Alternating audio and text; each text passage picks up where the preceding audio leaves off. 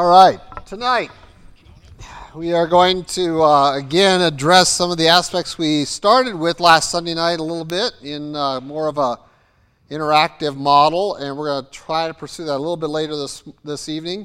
Uh, we're trying to apply the principles of God's word that call us to mercy.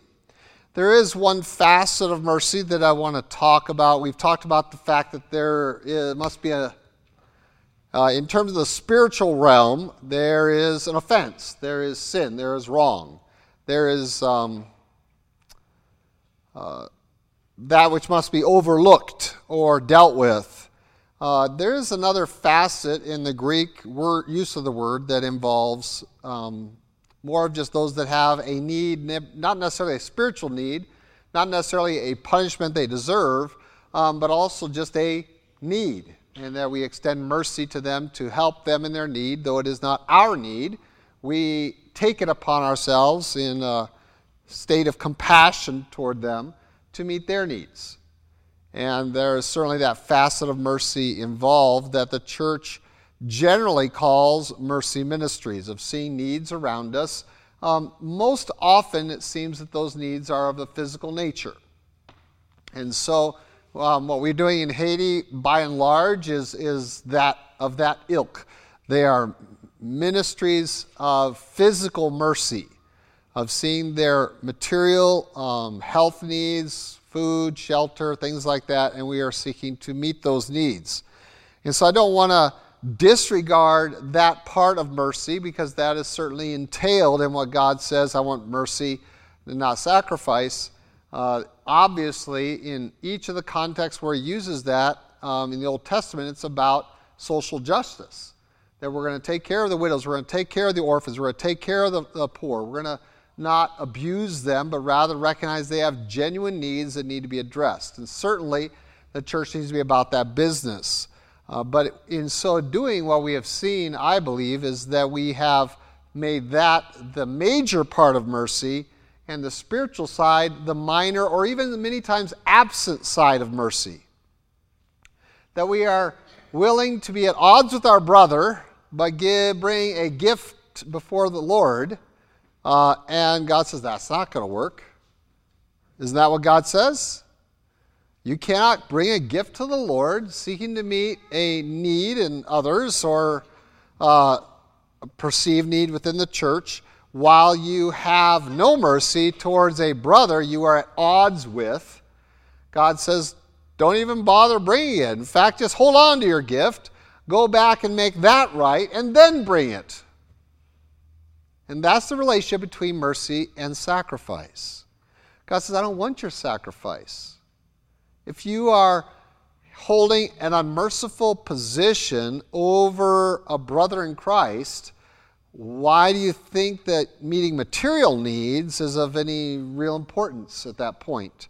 Uh, we cannot do these things and still expect our sacrifice, our giving to meet physical needs, acceptable before God, is something that is credited to our account when we are maintaining these broken relationships that are not full of mercy. And so we looked last week a little bit, we talked about how do we go from here? How do we take a principle that we are supposed to be applying mercy first within the body of Christ? And even before, prior to that, when we talk about the body of Christ, let's start where we want to start in the local church. Ones we see every day, or at least once a week. All right, twice a year, um, for sure you know, we got Easter and Christmas covered for some. So we see them on these occasional basis, um, which is very odd to the early church. The early church would have thought that was bizarre, that was broken in and of itself, that you weren't meeting on a regular basis daily uh, and engaging with one another on that kind of level.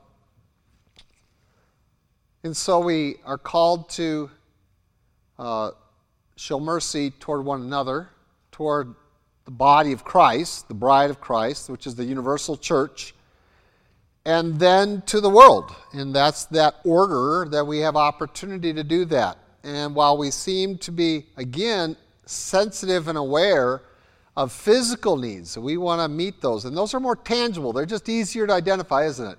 You can put a price tag on those. We can point out and say, see, we did that for them. And it's easy to do. Yeah, and we and we can enjoy that kind of ministry because we can quantify it. We can look and we can measure how many pounds of food we distribute. We can see how many orphans we support. We can look at buildings we've built and we can point to them and say, well, there is uh, our expression of mercy for Lord. That we see here's an orphanage and we provide them a means to have fresh water. And that's very exciting. But I'm pretty sure God says, well, let's hold off and think about this. If you have that, want to meet those kind of needs, but not deal with these other issues, is that something that God credits toward us? And this we're going to come into in the book of Philippians. So let's go there really quickly.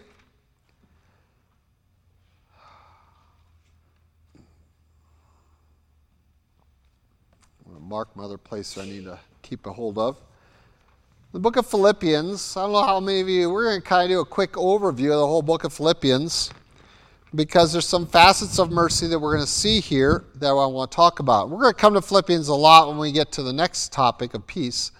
Um, but Philippians, Paul starts off in chapter 1. There are some very famous passages that we like to quote for me to live as Christ and to die as gain, things like that, uh, and some important passages. But tucked in there is also a perspective on ministry that, uh, frankly, we struggle with a little bit because Paul struggled with it.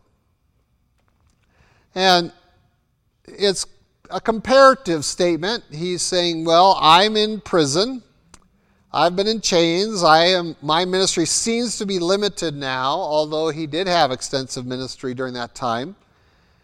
And so others, it says here in chapter 1, uh, well, let's pick up verse 12. But I want you to know, brethren, that the things which have happened to me have actually turned out for the furtherance of the gospel so that it has become evident to all the whole palace guard and to all the rest that my chains are in Christ. And most of the brethren in the Lord, having become confident by my chains, are much more bold to speak the word without fear. Some indeed preach Christ even from envy and strife, and some also from goodwill. The former preach Christ from selfish ambition, not sincerely, supposing that affliction in my chains, but the latter out of love, knowing that I am appointed for the deliver- defense of the gospel. What then? Only that in every way, whether in pretense or in truth, Christ is preached, and in this I rejoice, yes, I rejoice and will rejoice. So we find here a perspective on ministry where Paul says, Now, my ministry has been centered, God has pared it down to this jail ministry where I'm the prisoner. And I pretty much have a ministry to my guards and whoever comes and visits me. That's about as far as it gets at this point. And my letter writing, which, by the way, is a ministry that still is potent to this day. And I think we could very easily fall into Paul's attitude of thinking, well, if from a human perspective my ministry is limited by God, that maybe He's ready to put me on a shelf and retire me or take me home. But sometimes in that condition, some of your most powerful ministry, enduring ministry, happens. So Paul's chains enable us to have this book of Philippians and a few other books of the Bible available to us. So he's still ministering, even though from his human perspective, he's saying, Well, I've been limited. And then he looks around, he sees people taking opportunity of his absence to preach the gospel. And he recognizes some of them have bad motives. They want to be the new Paul. They want to fill the vacuum. And they really want all the attention that Paul has.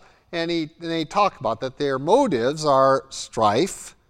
And that is that, uh, you know, Paul taught you this, but, and we've seen that uh, among others, and envy, that they want what Paul had. They want the respect and admiration of the church that Paul possessed, even though they weren't called necessarily as Paul to that office and others simply um, want to do it because it's the right thing to do. And so, what's his perspective toward them? Well, his perspective is one of mercy. You might say, well, he's going to reach out and slap these people that are doing it for all the wrong reasons. No, he identifies them, but notice the mercifulness in his tone. It's not me that's got to sort this out, it's going to be God. The important thing is the gospel is going out. That trumps everything.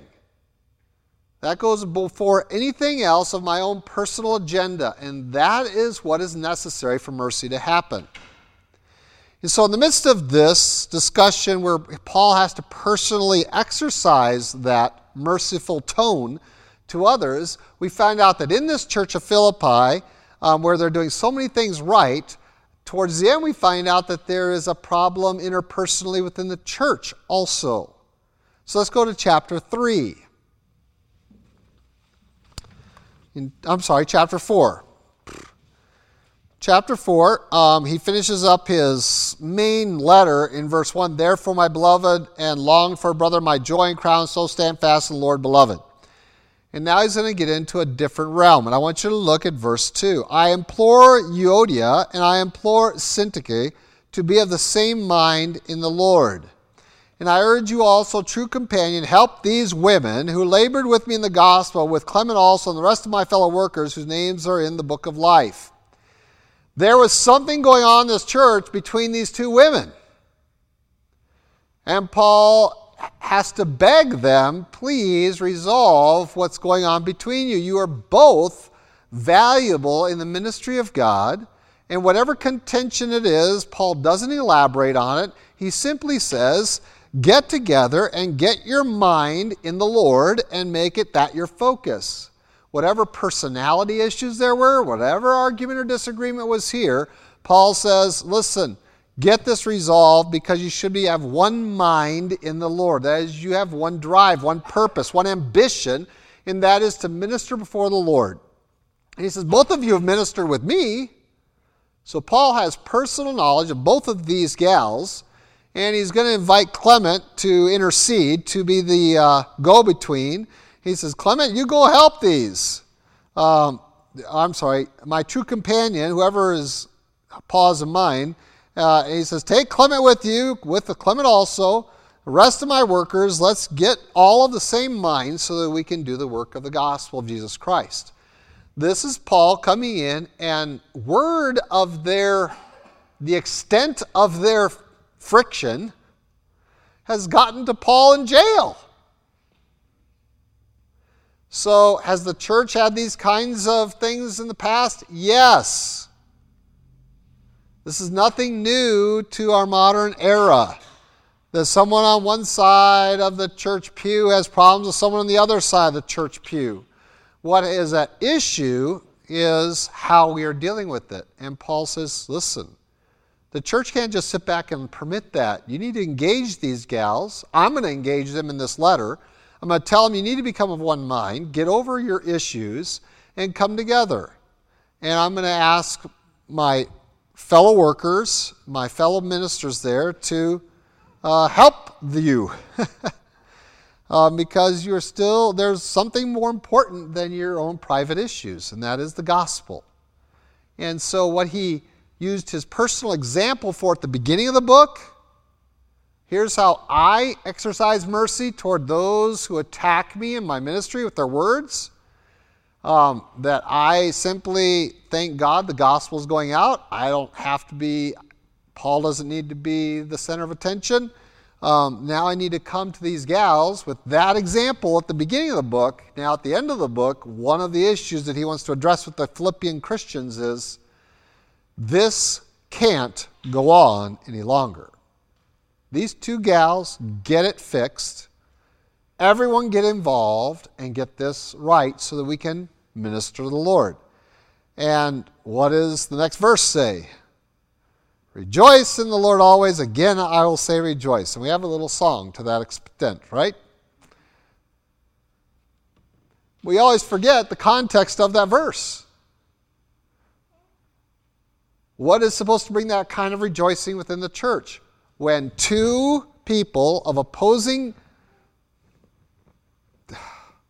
what I want to say, attitudes, positions, personalities, whatever, come to a one mindedness in Christ and realize that ministry is more important than the individual.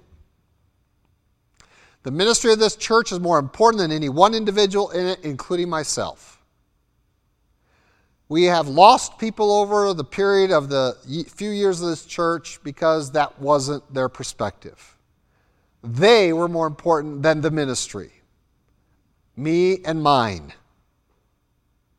I'm watching out for ourselves. And I've had at least three individuals tell me that to my face. I have to watch out for my family. It's like, what does that mean? That's the extent of your belief in your ministry responsibilities is you and yours. But yet, God's word makes it very clear that we have a responsibility to the church, your local church, and then the church universal. We have responsibility to our brethren in distant lands and near at hand. We have responsibility toward them. There should be a oneness, a unity of purpose. And this is why Paul, throughout the book of Philippians, talks about let this mind be in you. You need to make this a mental activity. And mercy is not about just your feelings, your heart, it's about your mind. And so, what's in the middle of the book of Philippians about your mind? Let this mind be in you, which was also in Christ Jesus, who humbled himself. Do you start linking together all of what Paul's doing? Personal example, here's at the end what the issue going on in the church is. What's central to that issue? You've got to humble yourselves. You will never show mercy to someone else in a state of arrogance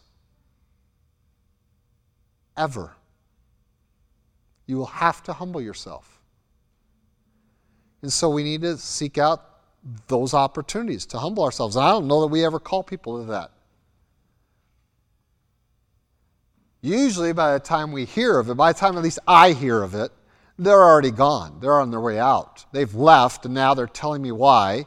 And it's like, well, why didn't you want to resolve any of this?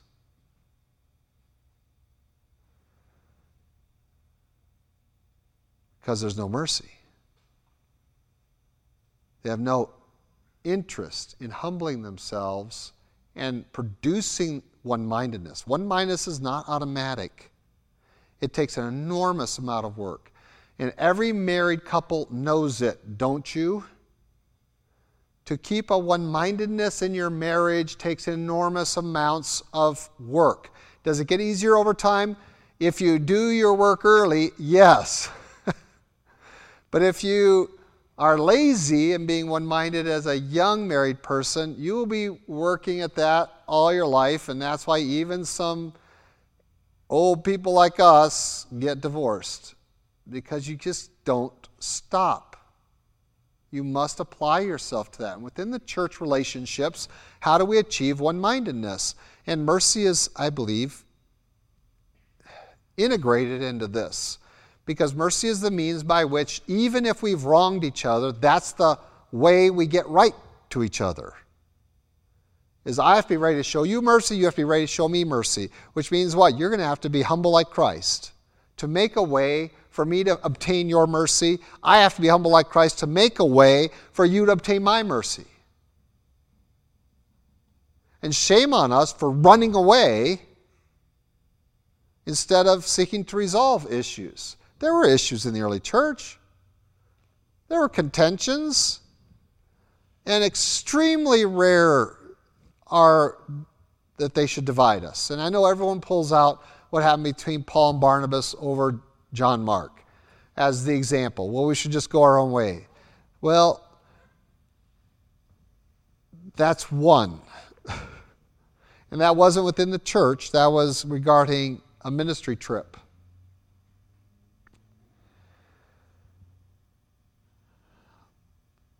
When contention came up in the church in the book of Acts, how was it resolved?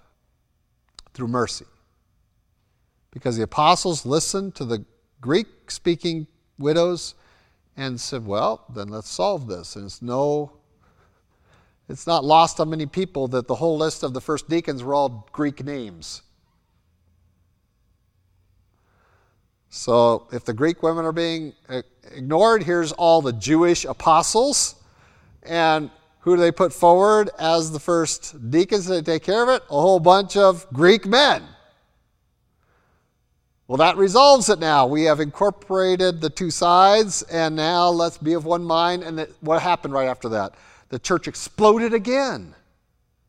They grew by leaps and bounds because they suddenly realized, well, this, that's mercy. You know, it could have been really easy for the apostles to become defensive, right? I mean, this was a ethnic claim. That's what it was. It was an ethnic confrontation within the church. You're giving the Hebrew, the Jewish women, better treatment than the Greek women, widows. That's an ethnic challenge to the church. And the apostles could have become very defensive about that. But instead, they say, that might be and they ex- look for a merciful approach and they say, well, let's bring it in. And all these guys are Greek guys. We're going to put them in charge of it. We'll oversee them, but they'll oversee the tables.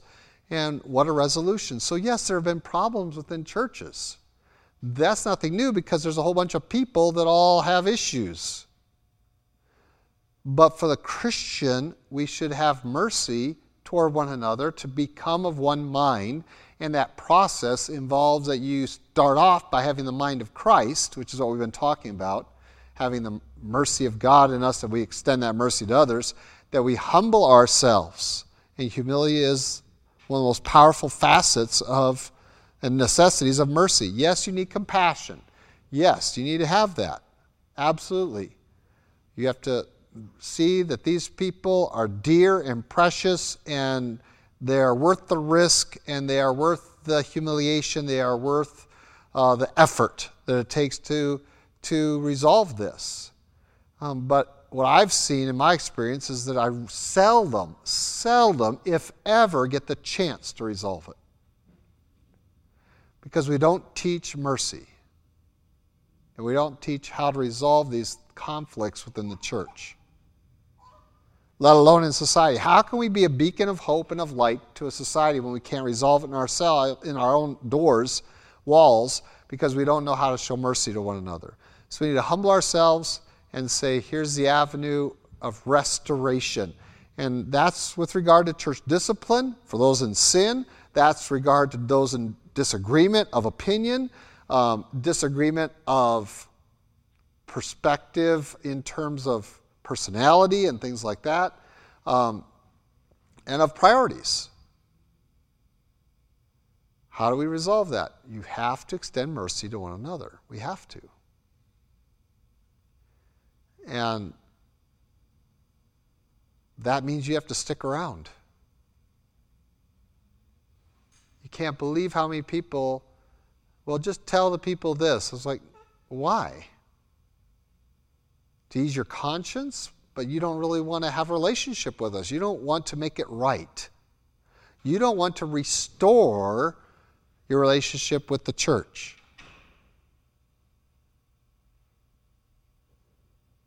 So, why would I be involved in your insincere statement of sorry? Sorry, but we're never gonna, you're never going to see me again.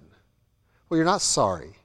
You're not even humble enough to either open up an avenue of mercy for us to go on or to even take up and obtain the mercy we're offering you. Yes, it requires humility from both parts. Does it not require humility to get saved? Right? To obtain mercy from God, don't you have to humble yourself before Him? Yes.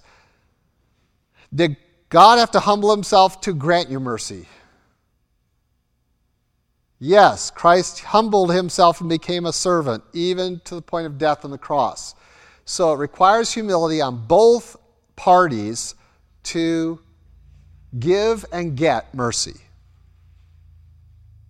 And frankly, it flies in the face of everything you've been taught and everything that's natural in you, which is arrogance and pride.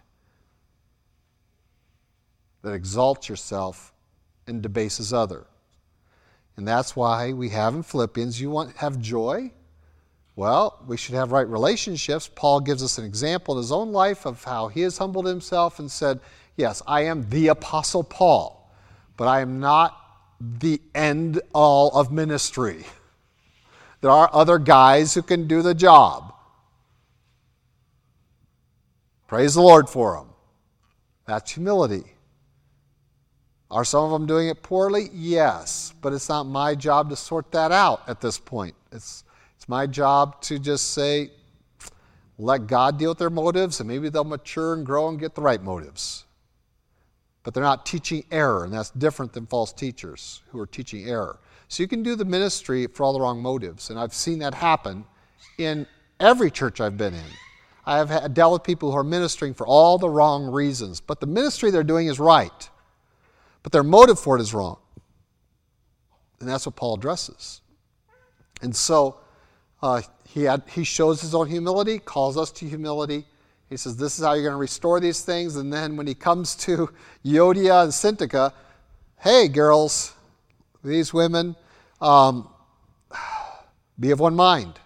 What mind is he talking about? The mind of Christ to humble yourself and become a servant. A servant doesn't claim rights. I am so tired of dealing with Christians claiming their rights. I have nothing to share with you at that point. Just like Christ dealing with the Pharisees. Go and learn this I desire mercy and not sacrifice. And I've had people sit there and recount for me all the things they did for this church and how we should have this sense of indebtedness toward them. And I was like, I'm pretty sure Luke says when you've done everything God commands you to do, that your response is supposed to be, I am an unprofitable servant because I've only done what was my duty to do.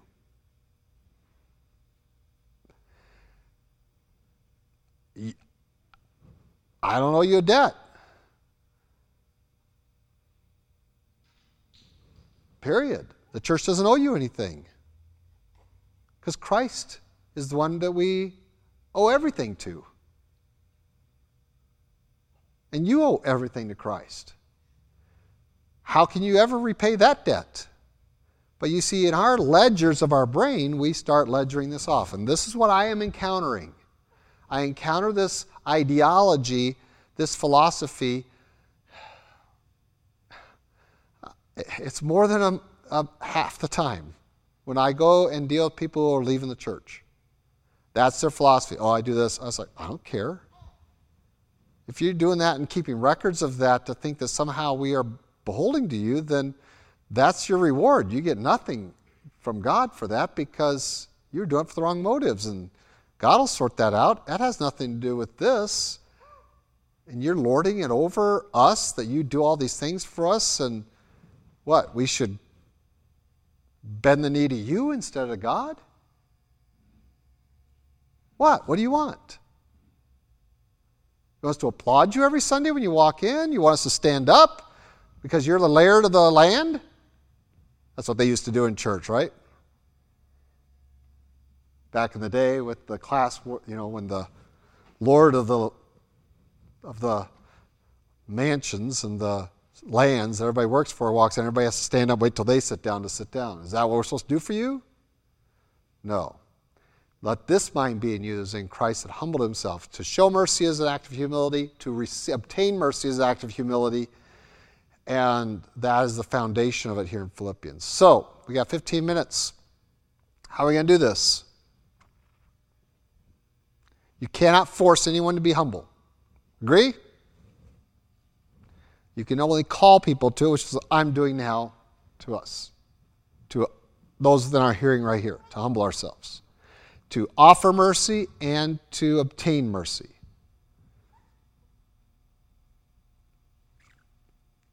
How do we do it? The ideas. Put it into practice.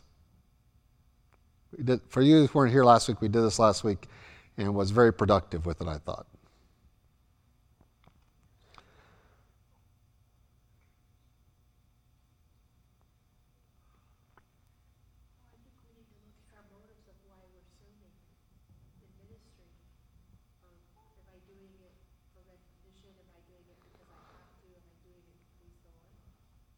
Okay?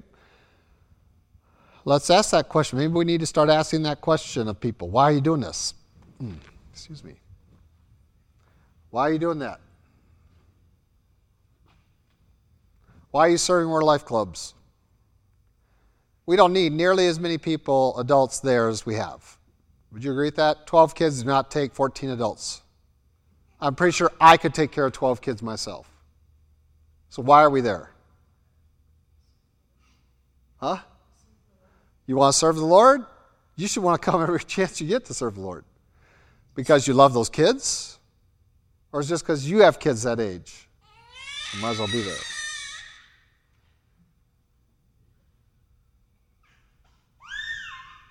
Okay? So maybe we need to start asking each other that question Why are you here? Because it's a priority in your life, because you want to serve the Lord, because you love these kids and want to minister the gospel in your life, because you want to transform them in the image of Christ. Why are you here? Why are you teaching Sunday school? Why are you on the nursery schedule? Because they put me on it. But do you want to do it? Do you want to serve the Lord? Or is it because you don't like sitting through sermons, so you sign up for the nursery every, every chance you get? I have encountered people like that. Not in this church, but I have encountered people that really just they use ministry as an excuse never to hear the word of God. And I remember at our sending church back when I was an intern, and I challenged someone on that because I was like, You're never in a service. Where are you getting your food from? I asked him that. I was a stupid young seminary graduate. I didn't know I was supposed to ask people that. And uh, she just looked at me and I was like, You're like the Martha. You want to do it all, but you're never sitting at Jesus' feet getting fed. You know, don't you think every now and then you should be a Mary and just sit and listen? And um, so check your motives. Maybe we need to help check each other's motives. Why are you here? Why are you teaching science school, Bill?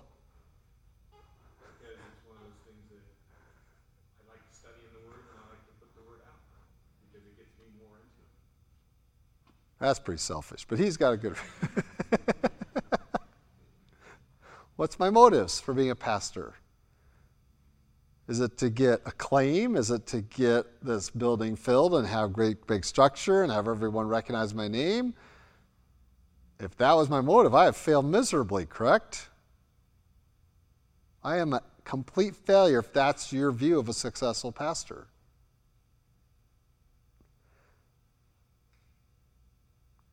What is your motive? Okay? Good. Let's start asking ourselves that. Why am I doing this? And ask each other that. Why are you doing this? And don't be offended when I ask you, why would he ask me that? You know, why are you here working with these little lambs? You know, and I got people offended when they were lambs and their job was to take lambs to the potty. You don't really need me here. It's like, you don't think little lambs need help going to the potty? But they were offended at it because they thought it was too low a job for them. Let's be honest about it. that's pride. Humble yourselves till you can serve the least, and God will make you great in His kingdom. When you serve the least.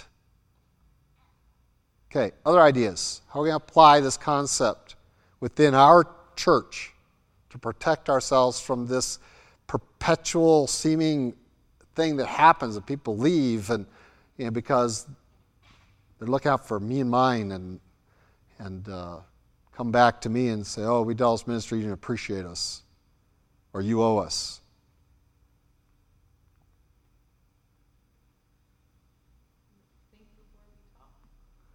to think before you talk to people, that would be a frightening thing to do. It's very un American.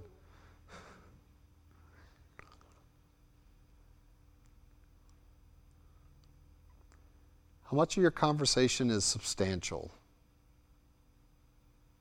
Something that matters. How much of your conversation with people is things that don't matter?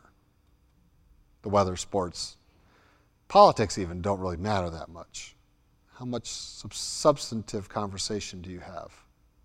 Where you're really talking about things that matter to you, to God, to the church.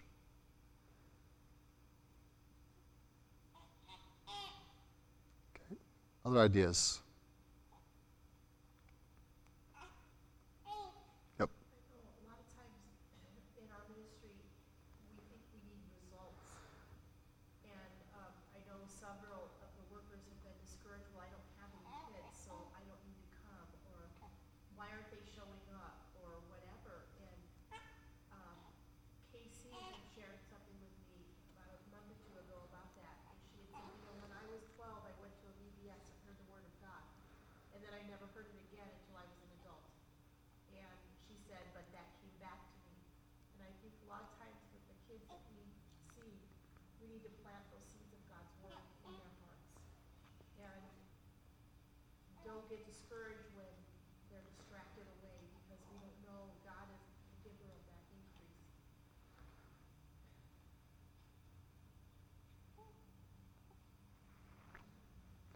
It is really hard to prepare a lesson and have no one to teach it to. Would all of you agree with that that I've ever done that?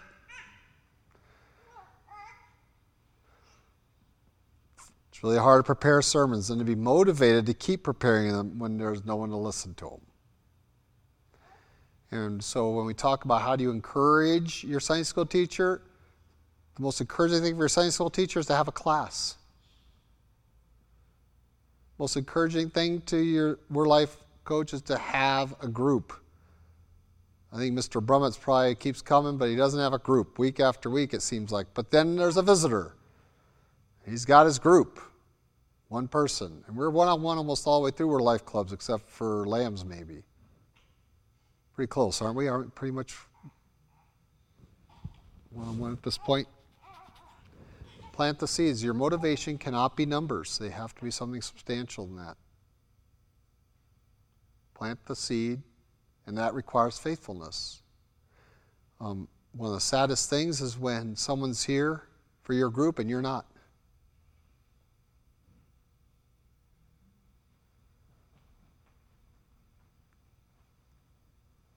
You to be motivated to that. What about interpersonal relationships?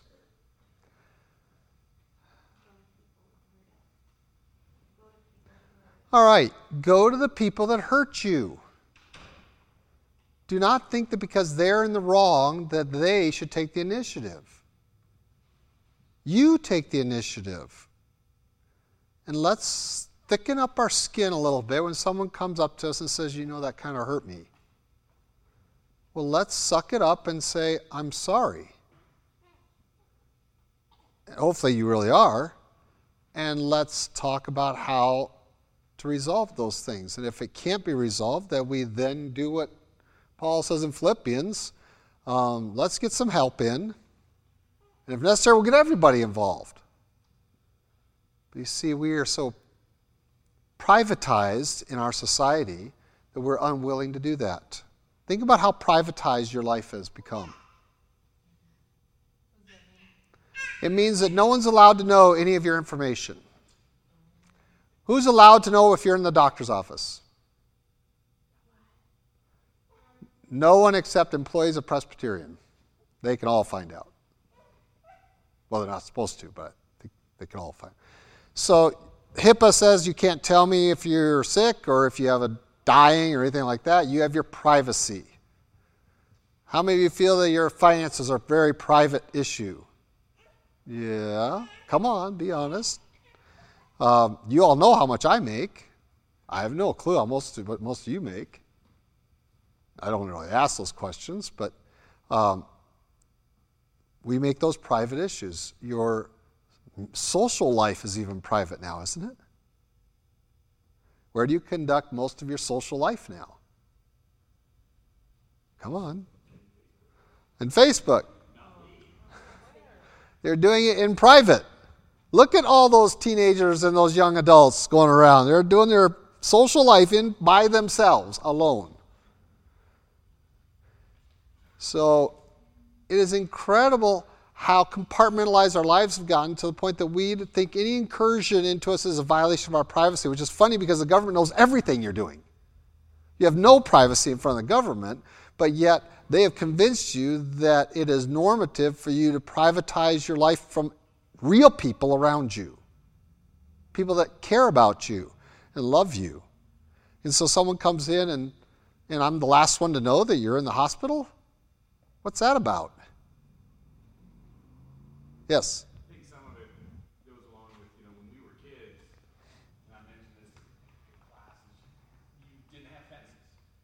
No. You knew your neighbors, and you walked around, and you, you cut through yards because there's nothing getting away. And, and then they started fencing it all off. And this is my little area, and at that point in time, you know, when we first went to Lancaster, you know, the per- people live behind us, and you put a fence up, and you never interact with them again. And you don't know the name of the person living next to you anymore because that's their own little postage stamp. And as soon as they get a house that's not already got a fence on it, the first thing they do is put up a wall. Not just a fence, a wall.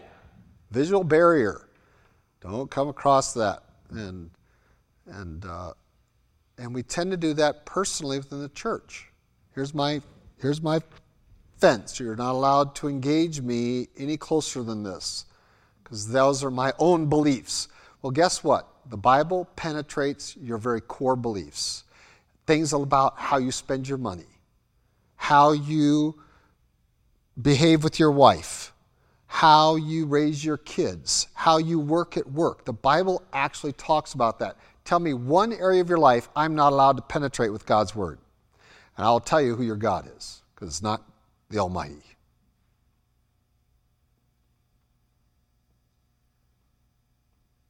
And we're going to do that here in a little bit in Jude on Sunday mornings and Sunday nights, because we're going to penetrate some things that are that are uh,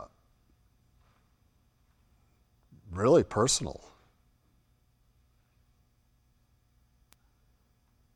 So, are we really genuine and transparent to each other to say, here's my real needs, here's my real struggles, here's my real difficulties, and then that's humbling, and then say, well, let's minister to each other on those. But one of the things that exposes, once you start doing that, they expose your real priorities. And when someone I go and see who's left the church says, No, my kids come first. I'm like, Okay, I know who your God is. If you make me choose between this and my kid, I will choose my kid. And don't think that hasn't happened more than once. It has happened repeatedly in my ministry and with deacons making that choice. Saying, You make me pick between my son and the church, I'm picking my son. And I'm pretty sure the Bible says what? If you love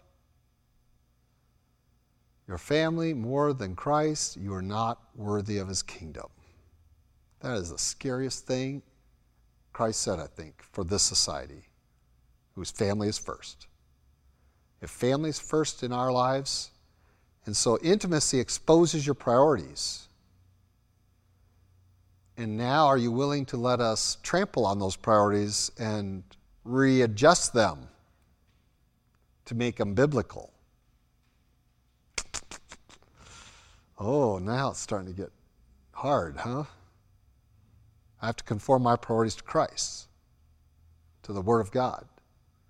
Yeah, and intimacy enables that, empowers that, and maybe that's why we don't want it so much. But you're right, we need to get out of our cubicles and be intimate with one another. And that means humbling ourselves and let people confront us and say, you know, your priorities are screwed up. And not run away as soon as you hear that. Because the purpose is not to destroy you, but to conform you to Christ.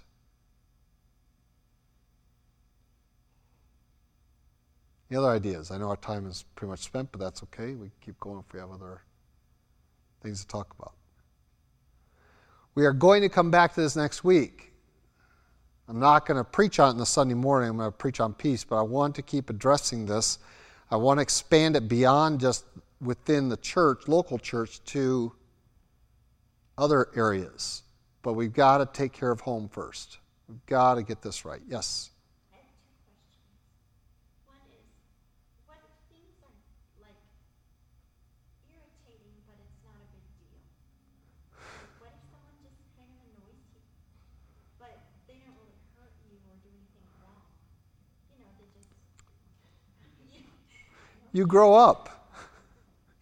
You grow up and say, yeah, they got their things. And we've had people in our church that had their things, and I never held it against them. It was like, well, I mean, you're not the person I would want to marry. You know, I, I, you're not my best buddy I'm going to hang out with, but I can go to church with you and I can enjoy that level of fellowship, but I'm not going to live with you because you would drive me nuts to live with someone like you. Um, but we need to have patience with one another and a level of acknowledgement that we all have different things. There are some, some from guys. When I was involved extensively in, in the mission, um, we had, our president came in and had that attitude. If you didn't get along with him, you weren't, a, you weren't missionary material. He had his, his list.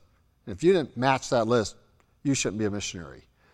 And I went and visited these missionaries, and they were scared to death that they were going to be kicked out of the mission, and rightly so, because that was his goal. He was going to clean house and get rid of all this dead weight, he called them. I'm like, so there's a guy up here ministering in Pueblo, and no, I wouldn't pick him out of a crowd. I don't know that I would be able to sit under his ministry personally, but you know what? He had love for God. He wanted to serve the Lord. And I go up there and I'm like, just serve the Lord. Who cares what the president thinks about you? Because frankly, there is no pastoral personality. Because if there was just one personality that makes you a good pastor, most of us wouldn't be. And then only one kind of people can relate to him. And so I realize that there is a different personality in another pastorate somewhere else, and that's going to attract different people than my personality attracts or repels. Um, and but that's an attitude that's out there within churches. I got to find someone that's just like me, and I get I can, you know, but that's not true. You can be intimate with people that even annoy you because the fact is most of your family members annoy you eventually, and you still live with them. Even your own kids are going to annoy you. How do we respond to, or I guess be,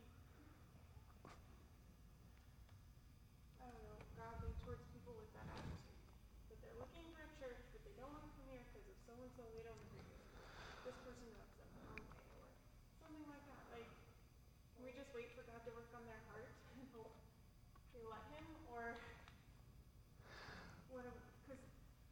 I think biblically you're dealing with people who are weak in their faith. And what do you do with people who are weak in their faith? Pray for them. You minister the Word of God to them. You instruct them so that they can grow and mature in their faith. Till we all reach, what does Ephesians say? You have pastors, apostles, you have all these different ministers in your life so that we can grow in unity, not in uniformity. We're not all little people marching to the same drum, but there's unity. We're all going the same direction. So we minister to it. The problem is, I don't know that we're direct enough. I think we are too passive towards people in approaching them and challenging them on their self centeredness of what they're looking for in church. I mean, it's a shopper's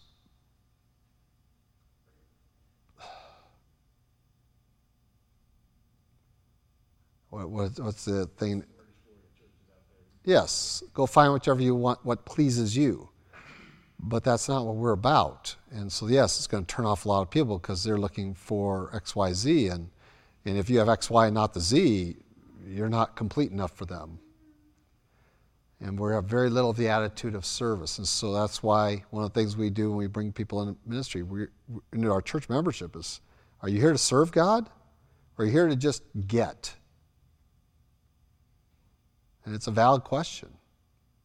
Are you here to serve God or are you here to just get? And when I engage people, they're just here to get something, I'm like, well, then yeah, you don't have any reason to stay here because you don't want to serve these people around you. You just want to extract from them.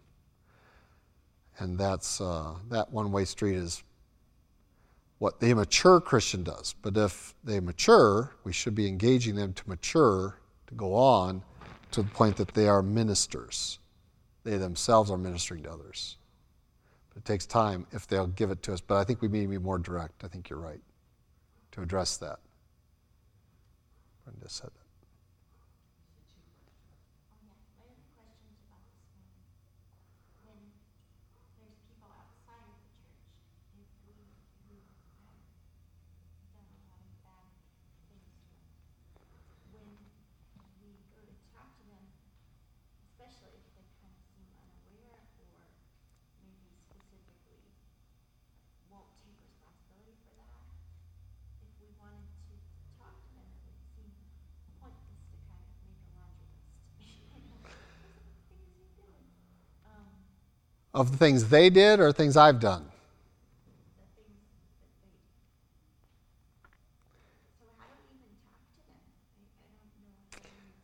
Again, I look at Paul where he says, I was a chief of sinners and here's what I've done. And he didn't talk about just what he did in the death of Stephen. He says, I was a Pharisee of the Pharisees. All things that men count. So who is he talking to? Who's he trying to convict with that kind of a statement? The people who are trusting in their own righteousness. He says, I was all those things, but it was worthless. None of that gets you to God in Paul's testimony, it's really, it's really powerful because what made him the worst of sinners was that he was a Pharisee who was against Christ. He was a right, self righteous man who knew God's word and yet was kicking against the God he claimed to believe in. He was a hypocrite. He rejected the Messiah, and so you look at his argumentation of, you know, you want to say you're righteous? Well, I had all that going and it didn't do me squat. And so it's rehearsing our own need for mercy that should plant in their minds, well, if that person wasn't good enough for God, how can I be good enough for God? And it's not laundering listing their sin, but why I needed mercy. And you'll hear that in people's testimony. You know, I was this, and but I understood that that wasn't good enough. It wasn't so bad I couldn't be saved, whichever direction it goes into. Um, and that's why I, we loved when we were young listening to Pacific Garden Mission radio station. You know, talked to all these guys, and they just lived like the devil, and and God, but someone was praying for them, and God got a hold of them and transformed their lives. And so they would stand up and give those testimonies in the mission and to encourage these other guys who are involved in that life to come to Christ. You know, you can be saved. There is mercy for you too. There's mercy for the self righteous, there's mercy for the wretch, there's mercy for all of them if you turn to God. So I'm just giving my testimony. I think that's what I was referencing more this morning. That we go to them saying that here's the avenue of mercy, but you have to acknowledge your guilt like I had my guilt. I was guilty before God, and I had to have His mercy. And that's one of the easiest ways to draw people in to acknowledging they're a sinner, I believe, is to say, I was guilty. So if you think you're good enough for God, well, I was better than you, but I wasn't good enough. If you think you're too evil for God to save you, well, let's bring someone in and say, well, look how evil they were, and God saved them. And so I'll give them, you know, the cross and the switchblade story and things like that. That's not my testimony they, of the people that are too evil. But I can handle the people who think they were so they are so self-righteously oriented they think they can sneak into heaven. It's like, well, that didn't work for me. How do you think it's going to work for you? And it's a comparative thing and association. It, it's hard, it's hard to go back to someone who's wronged you, and sometimes it takes a little bit of time to see. You can, you can um, forgive them in your heart, but I really liked what you said this morning was that that root of bitterness, you don't want that to spring back up years later or whatnot. And, you know, given a certain situation, um, you have to confront. I, feel like you, like, and, and that's not me. I mean, I don't. I know it isn't. I want to bring it up again. I want to let it go, but it's, it's not, it's not curing it. It's covering it.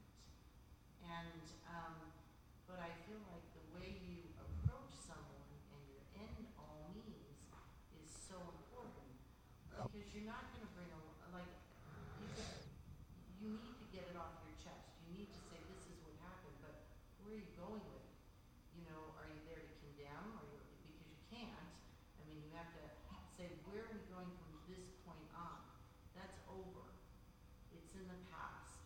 Where are we now Right. with relationships? Um, and, um, And it's not just time heals all wounds. That's not what you want to portray. You want to say, you know, God is your judge. I'm not your judge. God's the judge. You know what you did. But I'm telling you that I'm willing to forgive you. I'm willing to restore a relationship with you, but here are the parameters of it. and I think we have to set those up because Right. otherwise it's never clarified. Correct. You have to stipulate those. Just like God said, you must turn to me, you must love me, and keep my commandments. I will show mercy to thousands who love me and keep my commandments. He set the perimeter right up in the front. And ju- just like we saw um, in Hosea, turn to me.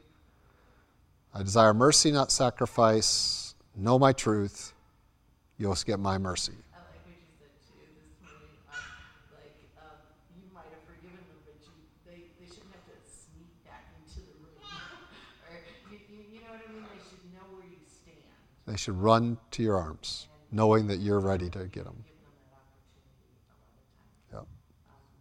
Because they don't know it's open. And that's why the confrontation, it's hard for us because we think, well, I am telling them that they wronged me and that's, they could be offended at me. Well, who cares? Your relationship's already broken with them. And so they could be offended at you, but now you are saying, here's the path that if you want forgiveness, here's the path for it. And you're giving them what God gives us. Here's your hope. Here's your chance. And again, they could easily reject it. They could easily smirk at it say, like that's important. Like having a relationship with you means anything to me. Well, I don't need you. Well, that's what people have been saying to God forever. And so um, that's, the, that's the risk.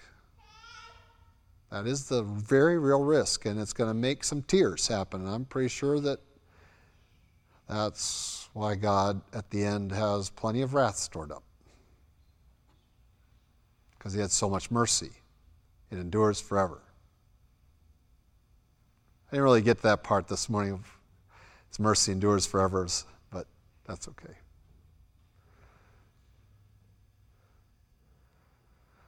All right, keep thinking on it, keep working on it. I really want to keep digging. I want to understand how we need to, what we need to be doing differently um, to be more merciful as a church and as individuals and towards society at large. How we can be a light of mercy to um, those outside as well.